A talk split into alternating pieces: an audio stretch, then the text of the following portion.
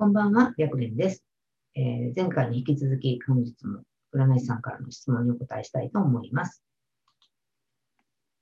はい、では、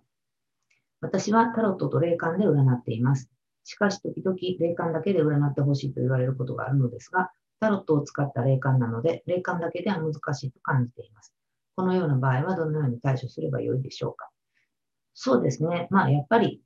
うーん、まあ、これは肩書きの問題かなとも思うんですけれども、もし霊感、霊感タロットではなくって、霊感とタロットになってるんだったら、うんと、やっぱり相談者さんは、この先生、霊感で占えねんなって思っちゃうと思うんですよね。なので、これは、うんと、まあ、例えばやけど、自分の場合は、その霊感だけじゃなくって、えっと、霊感とタロットを使って占うんですよって言った方がいいんじゃないかなと思うんですよ。で、まあ、一昔前の話をすると、結構この霊感って書いてるんだけど、実はタロットなんですね。で、えーまあ、その霊感風で占ってね、みたいなことって結構言われてた時があったんですよね。だけど、まあ、私はあんまりその嘘をつくっていうのは、どうどうかな、まあ、いいか悪いかじゃなくて、私はできないなと思ってるので、だから、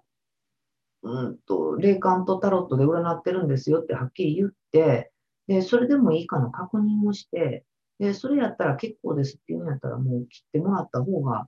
自分がしんどくないような気がするんですね。なので、ちゃんとなんか断るわけじゃないんだけど、自分の戦術をお客さんに伝えた方がいいんじゃないかな。で、もう一つはやっぱり、えっ、と、会社さん、その会社にもし所属されてるんであれば、あの、担当者さんとかに相談してみてもいいと思うんですね。で、まあ相談した結果、もしかしたら霊感をなくすっていう方向に行くかもしれないし、霊感がもしかしたらなんかスピリチュアルタロットとかっていう名前になるかもしれないし、まあそれはもう会社さんがどういうふうに考えるかだと思うんですよ。なので、うん、ちょっと一回相談してみた方がいいかなっていう気がします。で、まあ、霊感を、霊感だけでは難しくってってなると、例えばまあ、どうやろう。霊感を鍛えるみたいなのをして、霊感で占えるようにするっていうのも一つなのかもしれへんなと思います。なので、まあ、どう対処すればいいかなんですけれども、まあ、真実を言うか言わないかだけで、まあ、霊感とタロットで占ってるんですよって言って、あのそれでもよかったら鑑定しますよっていうぐらいしか対処方法がない、自分でできる対処方法はないかなと思います。で、あとは、本当担当さんとか運営さんに一回相談してみて、で、どういうふうに言えばいいかっていうのも聞いてみてもいいんじゃないかなと思います。どうしてもその、所属してる会社さんによっては、と、霊感とか霊視っていうのをすごく強めに歌ってる会社さんとかもあって、そういうところにもし所属されてるんだったら、多分その、霊感っていうのを取れない、取れないっていうか、肩書きの中から外すっていうことできないと思うんですね。だけど、そうじゃなくって、まあ、霊感とか歌ってる先生もいてるけど、えーもうタロットって歌ってる、霊感とか何もついてない先生もいてるよっていうような会社さんに所属してるんだったら、あの、霊感っていうのを外してもらえることも可能かなっていう気がします。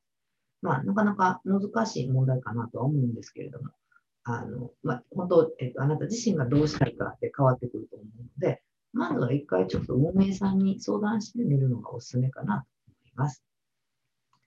ということで、この占い師大学では、プロの占い師さんがちょっとでも活躍できたらいいなと思って動画を配信しています。チャンネル登録がまだの方はチャンネル登録の方をよろしくお願いします。また、こうやって質問にもお答えしていきたいなと思ってるので、わからないことがあれば、LINE 公式の方からメッセージを送ってきてください。ということで、本日の動画は終了です。ありがとうございました。